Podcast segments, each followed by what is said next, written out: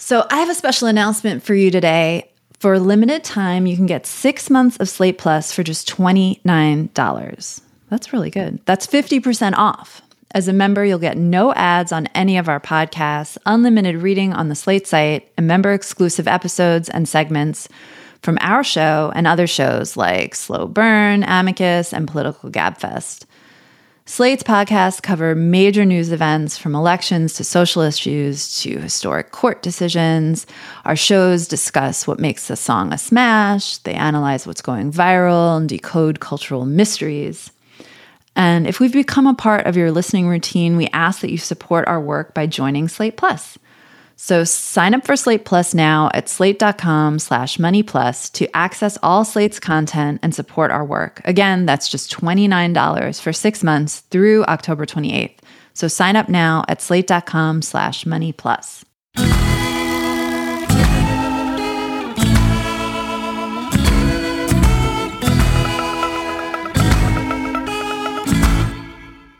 Hello and welcome to the We Can't Quit Elon edition of Slate Money, your guide to the business and finance news of the week. I am Emily Peck. I'll be your host today, and I am here with Elizabeth Spiers. Hello. No Felix this week. He's off gallivanting in Italy, but in his place, we have the amazing Ed Lee. Hello, hello. It's fun to be back. And Ed is. I'm an editor at the New York Times, of all places. So, um, yeah, I know. But don't hold it against me. No, we will hold nothing against you. I'm actually not a bad guy. Ed and Liz and I, we're going to talk today about Nobel Prize winners. We are going to talk about Elon Musk. Again, I'm sorry, but it had to be done. And of course, we are going to start off by talking about my favorite word, the inflation. And that is all coming up on Slate money. Another day is here, and you're ready for it. What to wear? Check. Breakfast, lunch, and dinner? Check. Planning for what's next and how to save for it? That's where Bank of America can help. For your financial to dos, Bank of America has experts ready to help get you closer to your goals. Get started at one of our local financial centers or 24-7 in our mobile banking app. Find a location near you at bankofamerica.com slash talk to us. What would you like the power to do? Mobile banking requires downloading the app and is only available for select devices. Message and data rates may apply. Bank of America and a member FDIC. When you need mealtime inspiration, it's worth shopping Kroger, where you'll find over 30,000 mouth-watering choices that excite your inner foodie. And no matter what tasty choice you make, you'll enjoy our everyday low prices, plus extra ways to save, like digital coupons worth over $600 each week. You can also save up to $1 off per gallon at the pump with fuel points. More savings and more inspiring flavors make shopping Kroger worth it every time. Kroger, fresh for everyone. Fuel restrictions apply. So, the inflation, as I like to call it, it's still inflating. And earlier this week, we got the September CPI report and learned that prices rose again at double the rate economists were predicting. And the core inflation measure, the one where you strip out food and energy, prices are up 6.6% from last year, and that's the highest in four decades. Um, so, you know, we're obviously well past the tr- quote unquote transitory phase of bloviating and saying these numbers are going to get better. Um, and I feel like at this point, there are some big reasons why these inflation numbers matter and why we're talking about them again. One, obviously, rising prices are painful for a lot of people, especially when pay isn't keeping up, which it it really isn't.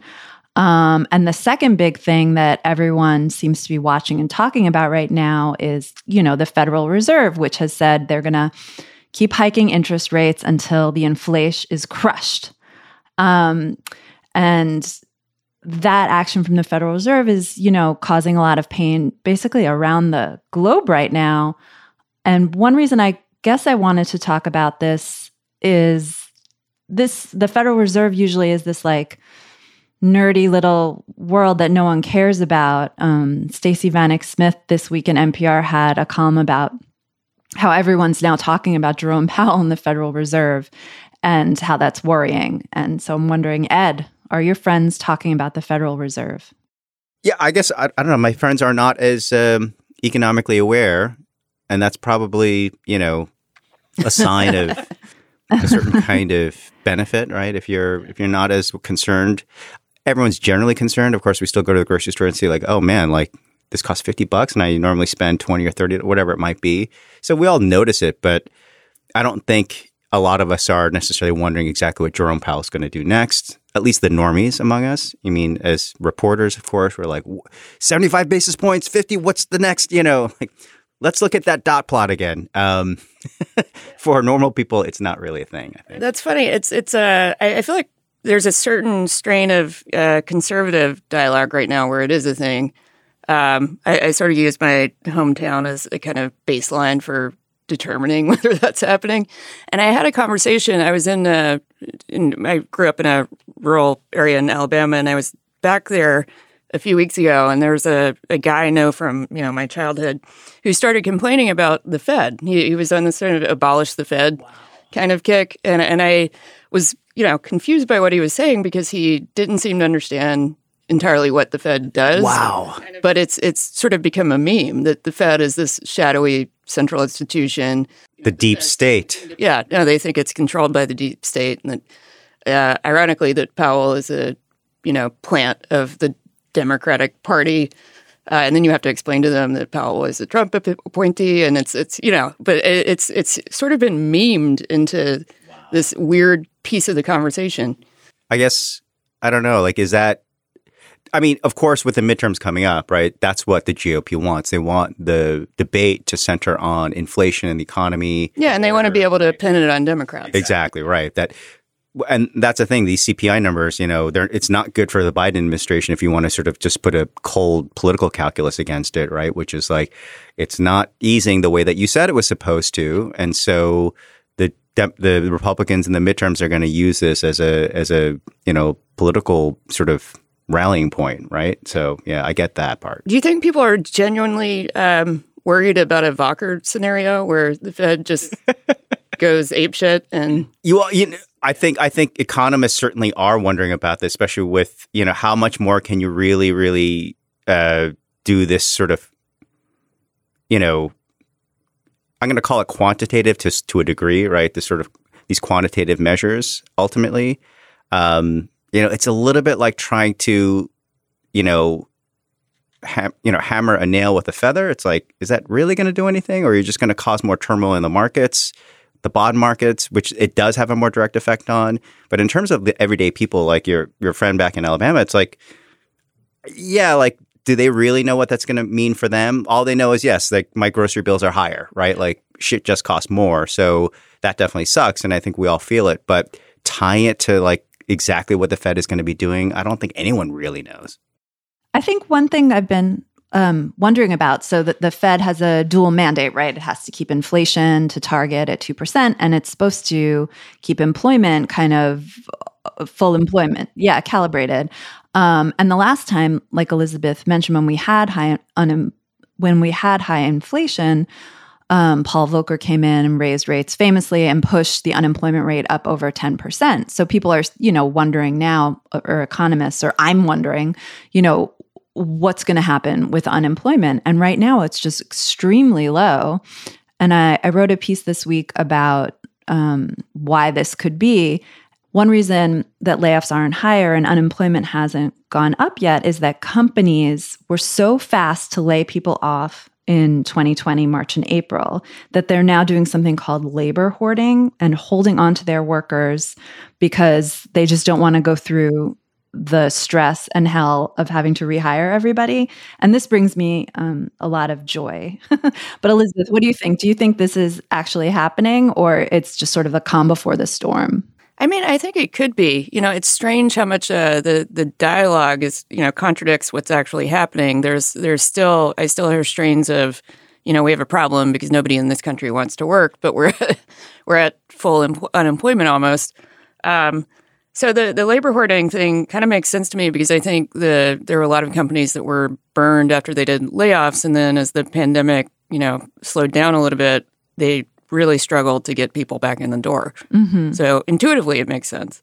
Yeah, and I um I've written about the railroad industry now a few times because they you know uh, they're trying to negotiate or they're trying to ratify a new contract now. The union is, um, and one thing I learned last week was that, um, you know, when the pandemic first hit, the railroad companies like reflexively furloughed and laid off workers because that's their go to playbook and a lot of companies' playbook now. Um, and then when all of a sudden, you know, by um, by June 2020, demand was crazy and they needed all those workers to come back. They called them back and they didn't come. and they've been struggling ever since. And I think um, I just I just love to see it. No, I think that makes complete sense as well. Like if you just sort of query any kind of small business owner, right? Like they're going to tell you like, "Oh, just I can't hire enough workers. I can't find them." So they're less likely to want to lay off whoever they have, even if they start to see some kind of downturn or if they start to see higher higher prices in the supply chain, because like the pain of having the whole friction of like finding people to to work, to period, right? It's not even like you want the best person or the right person. You just need people. You just need bodies. Um, they don't want to have to go through that. So I think labor hoarding is a real thing. I think that's also part of the reason why we're seeing the CPI number. Um, and I think if now getting back to the Fed and Jay Powell and conspiracy theories, like if you were to press him, like, you know, after a few drinks and like, come on, you really want unemployment to be a little higher, don't you? Right. He would probably say, you know, like he might nod and wink in that direction. It's like, yeah, like just the math doesn't work out, right? Like there has to be a slightly higher level of unemployment in order for us to bring the prices down. Um, interest rates are only going to do so much around that. Um, and you know, the whole point of interest rates is you're you want to sort of tamp down the money supply and like have businesses sort of cool down their spending and but if they're going to labor hoard that defeats that, right? So you're just like, ah, what do you do? I also wonder, you know, we've talked a lot on the show about uh, the way that everyday people think about inflation and what their metrics are, because the average person isn't like, well, core CPI is blah blah blah. They're not. You know, they, they have like one variable they, they look they look at, and and for the last few months, it's been gas prices. Yes, and gas prices are cranking down now. So. Uh, what do you think public perception is of where, where we are inflation wise? No, I think that's a that's a great question. I think it's like we should go back to your friend in Alabama or just like people on the street. Really, it's like where are you really like where is it hurting you? You know, what are you spending more on? And yeah, well, gas prices. Well, actually, they're going down. Like, yeah, yeah, my my tank's still full. It's okay. Um, so I I do think there is this dissonance right between what's actually happening to to people in their pocketbooks versus what the political rhetoric has been. Right. So this idea of inflation, which it's out there. We're all all the big media, they're writing stories about it, putting the front page. It does affect everybody, but you know, what is it? How does it really affect the person on the street? Where is it really hitting them? And I think, you know, also if if labor with labor hoarding and un- unemployment being really low, it's like, what are we complaining about exactly? You know, yes, things cost more, but wow, I really disagree. As someone who you know shops for food and things like that, I mean, you can't not notice how high prices have become. Um, that NPR piece I mentioned before, there's a guy in there who had his like aha moment when he went to buy cinnamon rolls at the supermarket. You know, the ones in the can that you twist, it makes that satisfying pop sound. Um, and they cost, I don't know what she said, like $5 for a can or something. I feel like everyone has had that moment. Um, for me, it was this summer buying the $2.50 can of Pepsi, but it, it's hard not to notice how, how high prices have gone. Yeah, I wonder too. You know, one one area where prices have really skyrocketed is healthcare. Mm-hmm. You know, they're up something like twenty four percent. Um, but do people notice that because they, so many people have employer provided healthcare that's either subsidized by an employer or paid? You know, in some cases, paid in full. Do you think that registers with people? That's a really good question. Um, yeah, that's kind of a hidden cost, though you'd notice your paycheck isn't going up as much as you think it should be or isn't what you think it should be because they're taking more money out of it for health insurance. Yeah, and I also think it's, you know, if you're if you're going a lot, right, to the doctor or you've got specialists you have to go to, I mean, yes, a lot of that is a fixed cost that is through your provider. So your employer may be may be sort of feeling that more certainly. Um, mm-hmm. I don't necessarily know that you are. But yeah, you're right. I'm like I, I like I love those cinnamon rolls by the way. Um, and like I think you're we've all felt it for sure. I mean, for me, like I'm a big coffee drinker, so you know, I would go get my pound of coffee beans and then grind them and I've noticed well, the price hadn't really changed, but then I noticed that like the actual amount of coffee in the bag had. What? What? There's a mm. word. There's like a term for. Yes, there's a term for that. Right. Shrinkflation. Right. Exactly. So I'm just I'm paying the same amount, but I'm having to pay you know for more of these bags ultimately, right? And you know, they're not lying. It says on the bag like what the actual I remember instead of it's like something like instead of 16 ounces, it's like 12 ounces, right? Yeah. I'm like, huh. And the, but they're still charging the same, right? Mm-hmm. So, you know, it's a bit of sleight of hand, but uh, yes, I'm ultimately spending more and I'm like, yeah, coffee's expensive. I mean, it was already expensive before then and then it's like even more expensive now. So, yeah, I think people are definitely feeling it, but relative to are you able to keep your job? You know, yes, your your wages are not in line with the inf- rate of inflation. So yeah, that also sucks. So in all kinds of ways, you're hurting. But you know, I think mm-hmm. there's that give and take, right? Like, well, employers are not laying people off as quickly or as readily as they had before. Yes, your paycheck sucks, but you have a paycheck. I mean, not that that should be the bar by any means. um, so I think it's like the economy is in a really, really tough spot that a, that Jay Powell probably is just like, again, if you cornered him and asked him like point blank, it's like, can you figure this out? He'll probably say, I can't. Yeah. Do we think it would have been better if he'd started rate hikes earlier? Oh yeah. I think I think even he admitted that too. It's like in hindsight, right? That that whole thing. It's like, oh yeah, we probably should have started that sooner and probably tempt inflation. But like all these, you know, this black swan event of of coronavirus and supply chain, and like there's still supply chain issues, right? So, which is really keeping prices up. So, yes, low unemployment. You know, there's a lot of cash out there. Um, things are costing more. Period, because of the seize up in the supply chain that's still ongoing. So, yes, it's just it's. I don't know how you unstuck this, right? That's the problem. And I think again, interest rates. I don't think is enough. Which I'm going to do the segue now, guys, right? So back in 07, 08, basically when the, the, the, banks were failing because of the whole mortgage crisis, Ben Bernanke, who was, you know, head of Fed time, basically said, all right, I'm going to do this new thing, guys. This is called quantitative. He didn't say this, right? But it's called quantitative easing. It's basically like balance sheet economics, right? It's, like, I'm just going to make more money and it's going to show up on the balance sheet and we're going to use that money to bail out the banks. And everyone was like, are you insane? Apple Card is the perfect cashback rewards credit card. You earn up to 3% daily cash on every purchase every day. That's 3% on your favorite products at Apple, 2% on all other Apple Card with Apple Pay purchases, and 1% on anything you buy with your titanium Apple Card or virtual card number. Visit apple.co slash card calculator to see how much you can earn. Apple Card issued by Goldman Sachs Bank USA, Salt Lake City branch subject to credit approval. Terms apply. Hello, I'm Imi Harper. On the Slow Newscast from Tortoise, I tell the story of how a Hong Kong billionaire was silenced. I got bombs thrown into my house. I got people came here, ransacked my computer, and I, I got people threatening me. I got this and that, but I'm safe. And what it reveals about the freedoms Hong Kong no longer enjoys. Listen to Hong Kong's rebel billionaire on the Slow Newscast wherever you get your podcasts.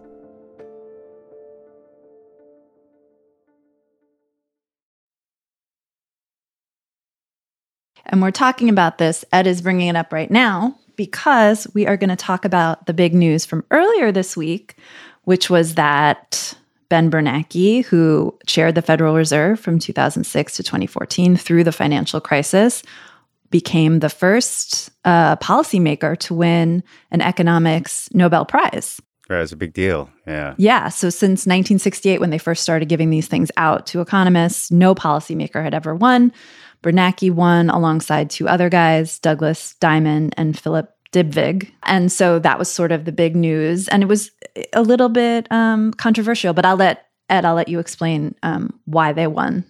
I look. I, I think it's fascinating on a number number of levels, right? Um, as you pointed out, it's like first time uh, a policymaker was was granted the Nobel, but specifically because he was in a policymaking role, right? That they cited the fact that based on a paper he wrote when he was at MIT, like talking about how banks, you know, are as much a factor or a function of a of a faltering or potentially faltering economy. In other words, economy fails, the banks fail, right? His point was, well, banks can fail, which then could cause the economy to fail.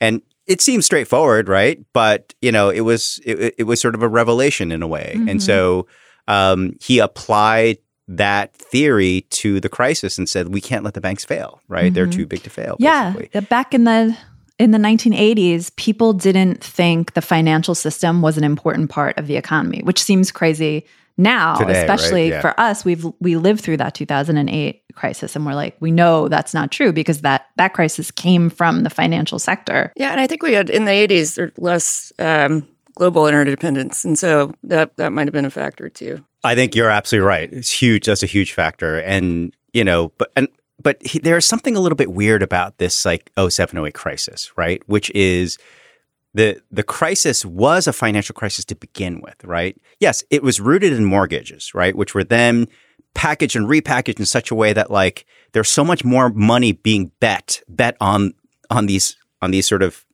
on these mortgages, a lot of them which were not good mortgages, period then collapsed, right? And so it was of its own making. It wasn't like something happened in the manuf- manufacturing sector that all of a sudden it's like they can pay their loans. It was sort of a very kind of almost insular, financially derived crisis. Now, there are arguments for and against that idea, but you know, it's almost like there was something self-fulfilling about that. And so then Bernanke came in and said, Hey, I know how to handle this. I, I've studied this very closely. We can't let the banking sector fail. I don't think anyone disagrees with that. I think, you know, yes, you can't let it because it's so much a part of the guts of the economy, right? The way money flows, the way you can't, know, this happened in the Great Depression, right? When the banks failed, like it just prolonged the depression just because of things couldn't start up again, right? They, it took that much longer.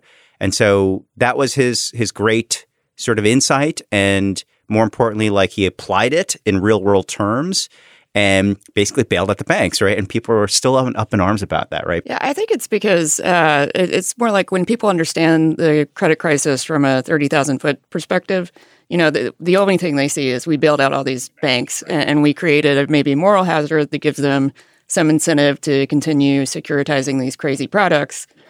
Um, and I'm not sure that's really true. I think I think it's a function of the fact that the credit crisis was complex and there are a lot of underlying factors, and people don't really understand that. So they just see the policy result. Right. It's just like you bailed out the banks, right? And like, I think you're right. I think uh, there's such a complexity to it, but this is sort of what I want to try to get at. Is there's such a complexity to it, like this weird thing that Bernanke did, this quantitative easing, where you're basically putting more money on the balance sheet by just stating it, practically, right?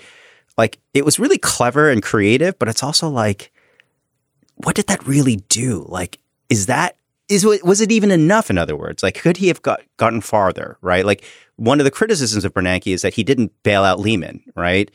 If you were going to bail out all these others, but not this one, like well, they were in much worse shape. Okay, so you're drawing a line somewhere. I get that, but like, you know, you, had you applied that principle like in the principled way, like you would have bailed out Lehman too, right? Because one bank versus another, they all kind of screwed up, and so you know that is still a criticism. Another criticism is that, hey, man, like, didn't you foresee this mortgage crisis? Like this, the ridiculousness of the securitized loan things that like they kept repackaging over and over again. Like it was just bizarre that this was even happening. How did you not regulate that? How did you not see that coming, you know, forward? And maybe it, maybe it's not a central bank solution. Maybe it needed to be legislated in some way or or regulated in, in through other agencies as well. It just didn't happen. The bit about uh, regulation, I think, is really key because I think there was some expectation that, you know, the SEC would come in and regulate these products, and it it just didn't happen. So you ended up with, you know, crazy CDO squared kind of, you know, where, where the underlying assets just get completely decoupled from what the the end product looks like. Um, two interesting criticisms I thought this week of Bernanke. One was sort of in line with what you were saying, Ed. Basically, he was slow to act because before he was Federal Reserve chair, he was at the Federal Reserve, um, and Greenspan was in charge. And that's you know when the run up to the housing bubble was really getting underway. And Bernanke apparently had said at the time like he didn't see the issues yet. Um, so that's one criticism, and the other one that's sort of interesting for the present moment that I was reading about this week was that the quantitative easing that Bernanke, you know, did during the crisis, which was obviously successful in shoring up the financial system um, when it really needed it, that Powell took that playbook, you know, in 2020, which we've talked about on the show with um, Nick Timiraos from the Journal, and, you know, put it on hyperdrive basically and didn't stop when he should have stopped, as we said in the the previous segment, leading to you know a bunch of inflation. Like basically the um, that pioneering innovation that Bernanke kind of kicked into gear was taken too far, possibly by Powell, um, and and get us and got us to our present moment. And I kind of feel that's like a little unfair, but I wonder what you guys think. I think that's kind of right, though. I'm going to be harsh. I'm going to be harsh on on the Fed, mm-hmm. um, not for conspiracy reasons, and not for GOP talking points. I just think, I think there are a few things. I think it's unfair in the sense that we might, I think we rely on the Fed to solve too many things. Mm. I think more needs to be legislated. I think more needs to be regulated. Um, these are Democratic, you know, viewpoints certainly, but I do think it's so complex and it's such a Wild West thing that, you know, everyday people ultimately get screwed, you know, when when you don't sort of really handle this. And I think that's the problem is that it's you know, America is still unlike Europe, right? Is still sort of this free market wild west that like that's why the, a lot of money still flows flows into this country, right? And that's not a bad thing at all, but you know, it it's not there needs to be more guardrails. There need to be more there just needs to be more regulation. That's just my stance on that. Yeah, I, yeah, I, I agree with that. I think um, another thing is you know everybody is very aware of interest rate hikes because they, that's something that I think you know everyday people understand. Uh, but what do you think about Powell's strategy with regard to the Fed's balance sheet? I mean, they're supposed to be tapering. yeah, right. That's what I'm. I'm kind of saying. Like they they took that too far, and now the unwind of that is causing a lot of problems throughout the throughout the economy, throughout the world, basically. Yeah, and I I think you you both bring up great points, and I think um, you know I think what's interesting and difficult. Like, I will give Powell credit for being more transparent in his language, which I think a lot of people have given him credit for. But I also think it speaks to sort of his thinking as well in terms of he is much more market sensitive than other Fed chairs that I've seen. Yeah, Not that I'm a huge true. expert in this area, but I think he's very market sensitive. Not a bad thing. It's a good signal to take in. And of course, he takes in all these other signals as well that aren't specifically about the markets.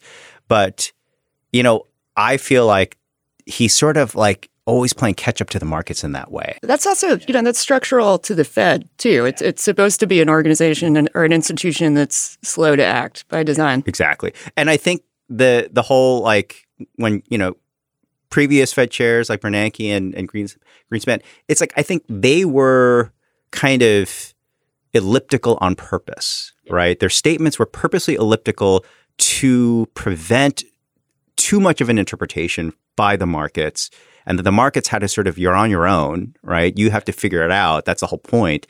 And if there's too much of a feedback mechanism between these two entities, you end up with like I think you get this weird like white noise that happens, right? And yeah. no one really knows how to like react to the other. It gets too close at some point, you know. But I also think it can sometimes move in the other direction. Too much, you know, Fed chairs are a little too cryptic about things, yeah. and people make assumptions, and yes. market reacts to that.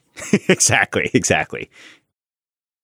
This episode is brought to you by Progressive Insurance. Hey, listeners, whether you love true crime or comedies, celebrity interviews, news, or even motivational speakers, you call the shots on what's in your podcast queue, right? And guess what? Now you can call the shots on your auto insurance too. Enter the Name Your Price tool from Progressive. The Name Your Price tool puts you in charge of your auto insurance by working just the way it sounds. You tell Progressive how much you want to pay for car insurance. Then they'll show you a variety of coverages that fit within your budget giving you options. Now, that's something you'll want to press play on. It's easy to start a quote, and you'll be able to choose the best option for you fast. It's just one of the many ways you can save with Progressive Insurance. Quote today at progressive.com to try the Name Your Price tool for yourself and join over 28 million drivers who trust Progressive. Progressive Casualty Insurance Company and Affiliates. Price and coverage match limited by state law. So, speaking of people that communicate a lot on to the markets. Should we talk about Elon Musk? I feel like we, we should issue an apology to listeners before we even start the segment. This is just like a general disclaimer. yeah, we, we, we were really hoping that we could we could ban Elon from as a topic generally, and, and we can't apparently. You can't quit Elon. You can't quit Elon. we can't quit Elon. Elizabeth, will you catch us up? Yeah. So the the sort of high level version of what's happening is a continuation of uh, Elon's behavior so far with regard to purchasing Twitter, which is that he's he's sort of been just a chaos monkey in the system. So let's back up. So back in April, um, Elon Musk said he wanted to buy Twitter, fifty four twenty a share. Get it? Four twenty. Ha ha ha. Um, and everyone was shocked, and we talked about it on Slate Money. Then he backed out and said he didn't want to buy Twitter because something, something, spam and bots. But everyone sort of understood he just maybe got cold feet and the markets turned. Then Twitter took him to court in Delaware um, to sue him to go through with the deal. And that was kind of moving forward. The suit was kind of moving forward. And then at the end of September, we got a peek inside of Elon Musk's text messages, and they were just a total embarrassment to him.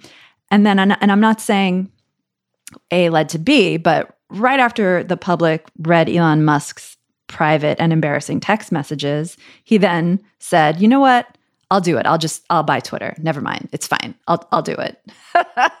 yeah, well, he didn't want more stuff to come out. I think the the thing about the text messages that is really significant here is that they just illustrate how little real strategic thinking went into Elon deciding that he wanted to buy, buy Twitter, and and that sort of comports with my uh, not very flattering view of him, which is that he does things impulsively, and as a you know super rich guy is surrounded by yes yes men who That's if he throws out like any kind of idea, they just nod and tell him he's a genius. And so, and and it just went too far this time. the the texts reveal that people who who that billionaires essentially surround themselves with incredibly unimaginative, craven individuals who will just yes, yes, yes the whole thing and not really help the guy. Well, also that, that you know when they they put themselves in environments like that, they're not forced to do any critical thinking, and they don't realize it because they're they're sort of in a bubble.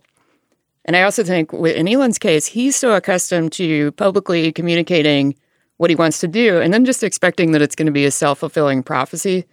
And he, he he gets off on antagonizing the SEC, which you know I think Matt Levine jokes has an entire department. It's just the Elon Musk department. I actually think that's probably real too. Like there's there's got to be. There's no way they could you know, They have at least at least ten guys you know, easily dedicated easily, to it. Right. I'm curious, Ed. I mean, you've been watching media deals for a long, long, long, long time. Uh, Is there anything comparable to what we've seen in this sort of back and forth? I want, I want to buy you. I don't want to buy you. I'll buy you. Kind of vibe. I mean, the closest closest would be Sumner Redstone, right? Like Sumner was a brash, bold, you know, deal maker where he would borrow tons of cash to do these massive deals that he had no business doing, right? That, that he actually ended up on top. He made a success out of most of these deals.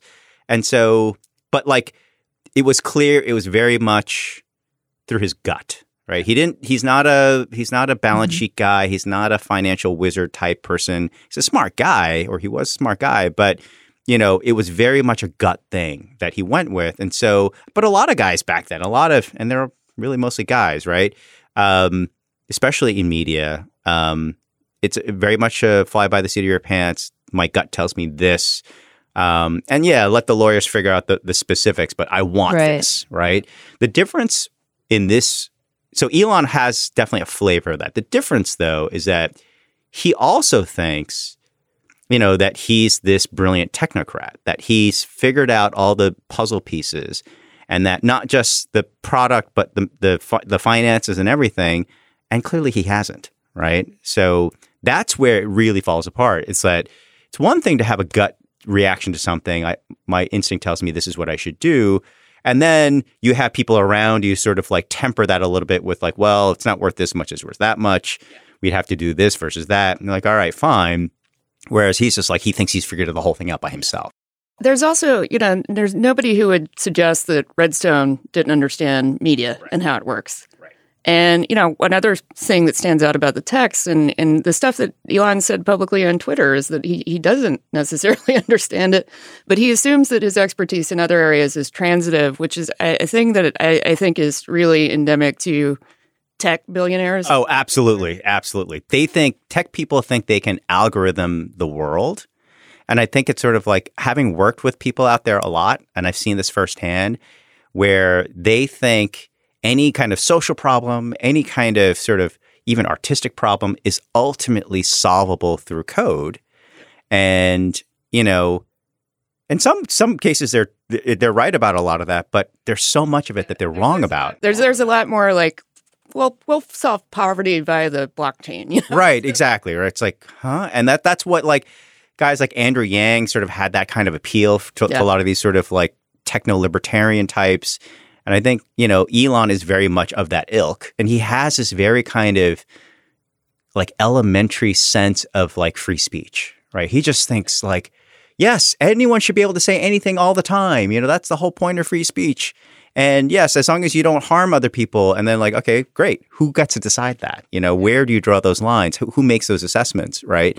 Also, he's gone after critics legally, so it's it's it's sort of you know the disingenuousness of it oh, is absolutely. astounding. He he's had employees sign NDAs like you know about like you know potentially what you know alleged sexual harassment claims for one, and or just sort of the company that they work for, like you know so he he typifies exactly every nightmare that people have about the richest person in the world, right? That yes. they can do anything they want mostly and you know he he's the living embodiment of that nightmare, right? An unchecked entity. The other thing I wondered about what you guys thought um because he hasn't really said much about what he would do to change Twitter, you know, except for like unleash Trump back on the world, which no one really wants, I don't think. Right, um, but then right. I think last week or the week before he said he wanted it Twitter to be an everything app, which I guess is the thing in in China where you know you have one app you use to like hail a car, order groceries, text your friend, um, and do your banking, and that's what he saw as Twitter's future. Which is a wild misunderstanding of, of what you can and can't do with Twitter. I think so. And and and really any app in the United States at this point, it just seems like and maybe I'm too short-sighted. I'm not a billionaire, so I don't know. um, but it it seems like that ship has sailed. Like the time to do that would have been, I don't know, like 10 years ago, right? Well, also after he said that, a bunch of people who do know what they're talking about, who you know have worked on apps like Twitter, uh, pointed out that it would be better if Elon, if he wanted to build everything app, just build it from scratch instead of paying this much for Twitter. And he kept just sort of insisting that no, this is this will accelerate development, but then he couldn't explain how. Yeah. Right. And like my phone is my everything app. Like I don't need it to be more drilled down. You know, I pick up my phone, I can do all the things he said you could do with the one app just on different ones. It's and it's totally fine. Like I don't need my toaster to also be my microwave. Also, I, I don't know that even if he had done this 10 or 15 years ago, that that would have like I wonder if there's as much a cultural aspect to this, like why you can't have a one app, at least not in this country, right? Mm-hmm. I mean, first of all, ultimately, you you would get into these antitrust concerns for one. Yeah, and data privacy concerns. Yes, um, and there's just like this great competition in the app space. Period. I mean, maybe it's not great, but there is competition. Is the point, right? And so you know, I we like the idea that not all my eggs are in this one basket, you know, and just it's again culturally no, it's just we don't like that idea, you know. Mm-hmm. I want to have I want to have some of this choice, right? And then some of these other apps are better than others, and that that's that's the whole point of the of the app economy in general. And so that flies in the face of that idea too. So I just where he's coming up with this again it's like he's still living in the paypal days maybe. Mm. so i mean do you think we're going to talk about him again you guys? I i have i, I have a bad feeling. Yeah. I don't think he's going away anytime soon. All right. Uh, let's just let's do the numbers. Shall we? Shall we do the numbers? El- elizabeth do you have a number? Yeah so my number is 20% Uh, and that's the amount of traffic increases you have to malls now if you stick a grocery store in one. Ooh, that's a good one. Whoa. Who's that from? Uh, it was from a Bloomberg story. Uh, and this is particularly true for Class B malls, which are the kind that you know the normies go to. The Class A malls are just all luxury stores and stuff. That's interesting. This week, um, Kroger and Albertsons are trying to merge. It sort of gives you a sense of why it's a big deal. Yeah, no, that's massive. That's a huge. Wow, that's a great number. I love that number. Well, Ed, can you beat it? Can you beat this number? No, I definitely cannot. Oh. I, my number is pretty pedestrian. I'm going with six dollars and ninety nine cents. What's that? That is the price of Netflix's new ad tier service, Dun dun dun. which tells us a whole lot of things. If you want, really want to like kind of geek out for a second, their basic plan costs ten bucks, right? So this is seven bucks. What they're telling you is we think there's at least three dollars and a penny worth of ads that we can stuff into this tier. Um, chances are it's actually going to be much higher than that. In fact, based on what I know about how Hulu operates, right? Because Hulu has had an ad tier since essentially the beginning. Um, Hulu's most profitable tier is their ad tier. It's their best performing tier. Huh. Yeah, it generates more money per user than the non-ads one. So it's I think the non-ads one is like 16 or 17 bucks. The ads one from my reporting I remember and this is a little while ago and I it's pretty much held up is closer to 18 or 19, something like that. Um, so it generates more revenue and it generates more profit. Um, and it's also the most widely used tier. So Netflix is essentially tiptoeing into this, you know, well, there's be four or five minutes of ads per hour of viewing. Not everything is going to be on there, unfortunately, but we're working on that because they don't have rights to everything to have ads against it. Um, but I think Netflix will be surprised by how many people will pay for that version, will watch the ads because fine. Um, and especially with inflation, right? And so, and then they will start to realize, oh crap, we should have done this like a long time ago. But Netflix, I mean, as a user, the best part of Netflix is the no ads. Like they have the best UX, I think, of all the streaming Yes. services. And Yes. I, I'm curious if they can do ads better for streaming than Hulu. Because Hulu, streaming ads are usually super repetitive. You wind up watching the same ones over and over. So could Netflix could do it better. That would be interesting. The the problem is that that's something they can't control. They can't mm. control the the the ad marketplace is the problem, oh. right? And so that's why on Hulu you're seeing the same ads over and over again because not enough advertisers are actually buying enough of the inventory for there to be enough ah. competition for there to be enough variety in the ads, right? Yeah. Yeah. And that kind of destroys their, I think, their advantage of, of having the good UX. It right. So their their ad sys, their ad load, their ad sort of experience won't be that different from like a Hulu ultimately. So in that sense, like they'll, it's more of a head-to-head competition there. Disney Plus is going to have an ad. I think they already have one right now, right? Or they plan to launch it soon. Um, so anyway, I think that's going to be like they're all going to end up in the place of like basic cable. They're like, oh, ads plus fees is actually the most lucrative way to go. We're never going to go back. oh, no. And then you're just going to feel like it's cable TV. No. Well, Ed, that was a good number. So my number is 8.7 or 8.7%. That is the cost of living adjustment for people who get Social Security that was announced this week. Um, it's the biggest one since uh, 1981. And I think it's really cool that Social Security payments get adjusted for inflation. Not everything does, like my paycheck, for example, just saying. Um,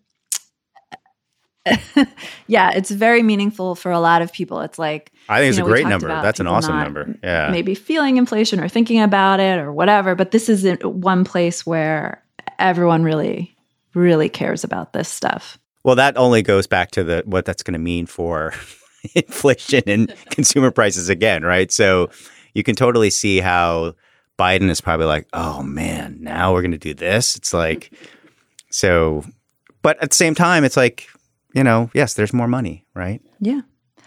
Um, all right. Well, that's it for this week. Thanks to Anna Phillips for producing Thanks to Ed, for coming. Elizabeth, thanks to you. We'll be back with you next week on Slate Money.